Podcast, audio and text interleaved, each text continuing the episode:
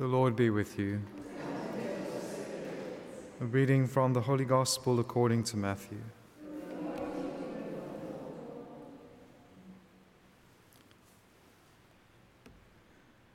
Peter came up and said to Jesus, "Lord, how often shall my brother sin against me and I forgive him? As many as 7 times?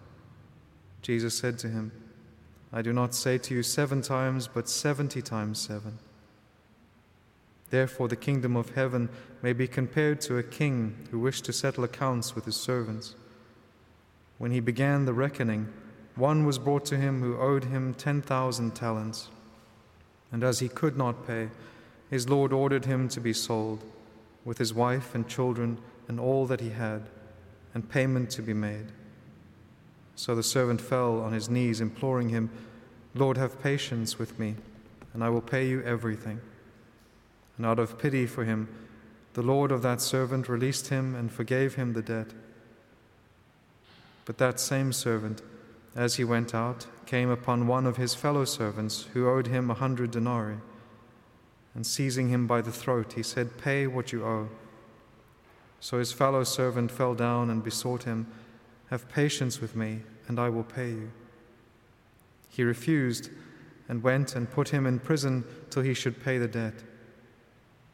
When his fellow servants saw what had taken place, they were greatly distressed, and they went and reported to their Lord all that had taken place. Then his Lord summoned him and said to him, 'You wicked servant, I forgave you all that debt because you besought me.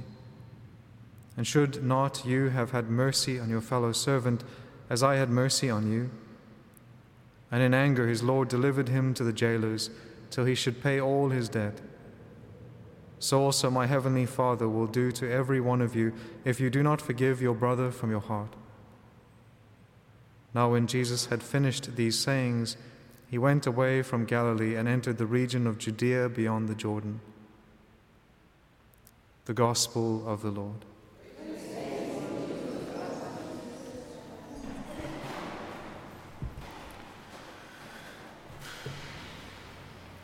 Today we look at the great and beautiful parable of forgiveness, the necessity of forgiveness in our own life. Even in the prayer that the Lord teaches us, the Our Father, he links our forgiveness of sins as we forgive those who sin against us. And so our forgiveness of others is a type of condition for the reception and for the reception of God's forgiveness of us. And so the Lord, in this parable, he shows that as the king acts is how we should act. As he forgives us the debt of original sin, the debt of our own actual sins, so also we are called to forgive the sins of others. Now, forgiveness, as often what happens, I'll be speaking to people, and some people will say, "Father, I'm really struggling to forgive." And sometimes what they mean is they're struggling to let go of all the emotions, the wounds that happen because of what they might have endured.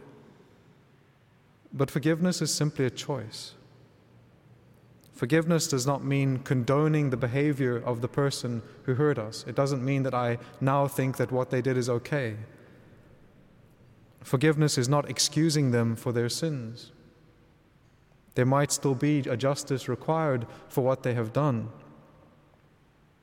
Forgiveness is just simply the choice in the heart. Even though there might be lingering pain, wounds, emotional hurt, damage in our life, we forgive because we stand in need of forgiveness. Forgiveness releases us from the hold that people who have offended us or done evil against us can have over us. Unforgiveness can creep into the heart, and its fruits can be very destructive in our lives. Forgiveness is what frees us from the sins that others have committed against us. There's a type of liberation that comes through forgiveness. There is also a type of power that is manifest through forgiveness. Whenever I read through this parable, I think of a story that I read from something that kind of came from South Africa, where I grew up. So when I was about 13 was the official ending of the apartheid in South Africa and the new government and the election of Nelson Mandela as the president. But there were still deep-rooted racial divides in the country that needed healing. And so one of the attempts in order to try and heal the country that had been so deeply wounded by the racism that had been there was to set up a Truth and Reconciliation Commission. And what it was an attempt to try and give justice to those who had not received justice during the apartheid government. And it succeeded and failed to varying degrees. But I remember going back years later and reading through some of the accounts during those times, some of the accounts during the Truth and Reconciliation Commission. And I remember reading one story that touched me so deeply. There was an elderly black lady from one of the townships in South Africa, and she was a widow, and she had lost her son. And both her husband and her son had been killed by the same white police officer.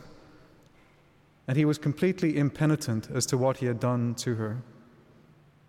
And he had killed both her son and her husband on different occasions, but in a very cruel and wicked way. They had been burnt to death, basically. She had suffered this great tragedy in her life. And so eventually it came her turn to come before the Truth and Reconciliation Commission. And the policeman was brought into the commission, and he was completely impenitent.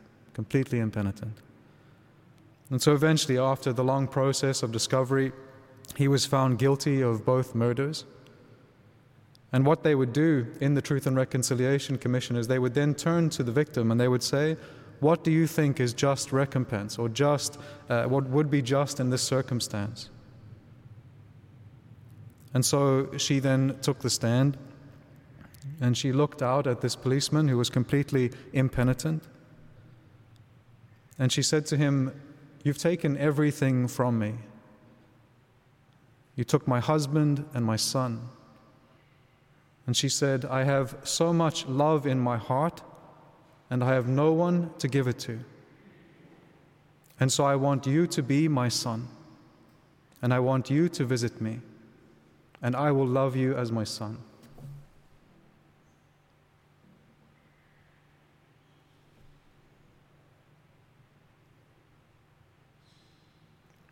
I remember reading that story and being so deeply impacted by the power of that forgiveness, the power of the love that she had in her heart,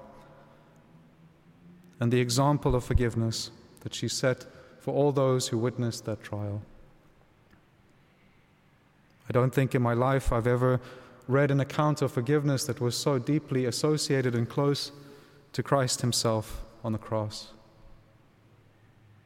That forgiveness carried such power that this policeman eventually broke down in his heart, was repentant. And so they embraced.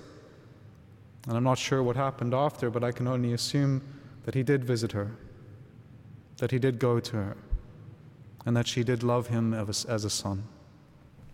Amen.